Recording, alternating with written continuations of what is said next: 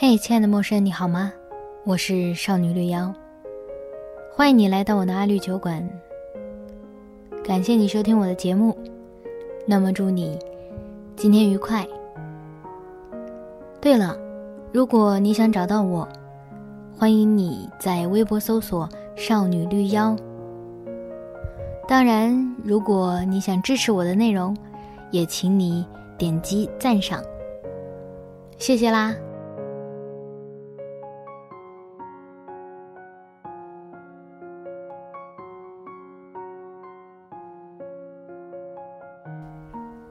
现在北京突然进入到最舒服的时候，我每天最欢乐的时光是午后饭毕，和另一位同事逛一下七幺幺，即使什么都不买，就像一个仪式，然后在公司大楼下倚着随便哪根杆子，就看云看蓝天，什么都不需要想，什么都不需要操心，也不太理会别人怎么看怎么说，就会很开心和放松。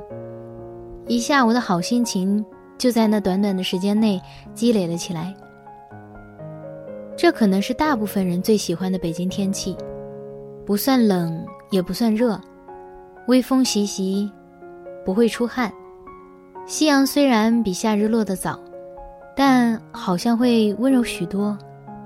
可惜这段最美的时光不会太长，甚至不足一个月。美丽的事物生来珍贵。不稀有，也就没有什么珍贵了。夏天过去了，我想不到要说什么好。我想说说有个女生，她不凑巧打到一个年轻人的顺风车，因此殒命。但说出口就流于俗套。群情激愤的时候，我们希望关停那个致命的功能，但关停之后，生活又少了些许不便。知道大家惋惜那个女孩的生命。可我们又不太能帮到那个女孩，这样我又能说什么呢？说女孩活着真是不易，谁活着容易呢？我也能说出很多男孩不幸的例子。其实我们都是不幸者，不幸就降落在人间，做了人。当然也是幸运者，至少没有什么人在人间是真的一个人。我也想说说一个老实人街头挥刀，另一个社会大哥失去生命。前情提要是社会大哥先行不义，结果他便变相自毙。刀是他的，他的刀假借别人的手让他没了命。大家心里祈祷这个老实人能免罪，结果真的免罪。不免除判决结果受到极多数人的舆论影响。那个老实人撞上的霉运的同时，也撞上了好运。希望他以后平顺。只是，偶尔我也会觉得，死的人无论是谁，世上都一定有什么人是暗地里为他落了泪的，即使是个大恶之人。我也想说阶级固化，这体现在我与新结识的女生朋友，她一顿午饭可以吃五千多，飞去国外机票过万。而我是无数个普通人中的一个，午饭吃个三四十，还是略微心疼。月中还有各种信用卡要还，我心里并没有嫉妒，只是觉得其实差距真实存在。长期在自己的世界里生活的太舒服，似乎就会忽视这些差距。这短暂看来是个悲伤的现状，也许花再长时间也不一定抹去阶级的痕迹。但，我们还真没努力到可以都归罪于阶级上。哦，对了，今年好像是近几年唯一一个夏天没有出去旅行。之前的每一年，都会想要拓展一些目的地。去年是心心念念的日本，今年好像因为各种原因，夏日旅行计划屡屡被搁浅。但我和 K 人没有放弃日常生活中的玩乐，周末会想着叫朋友来家里吃饭聊天儿，每次他们也都会再带一个新朋友。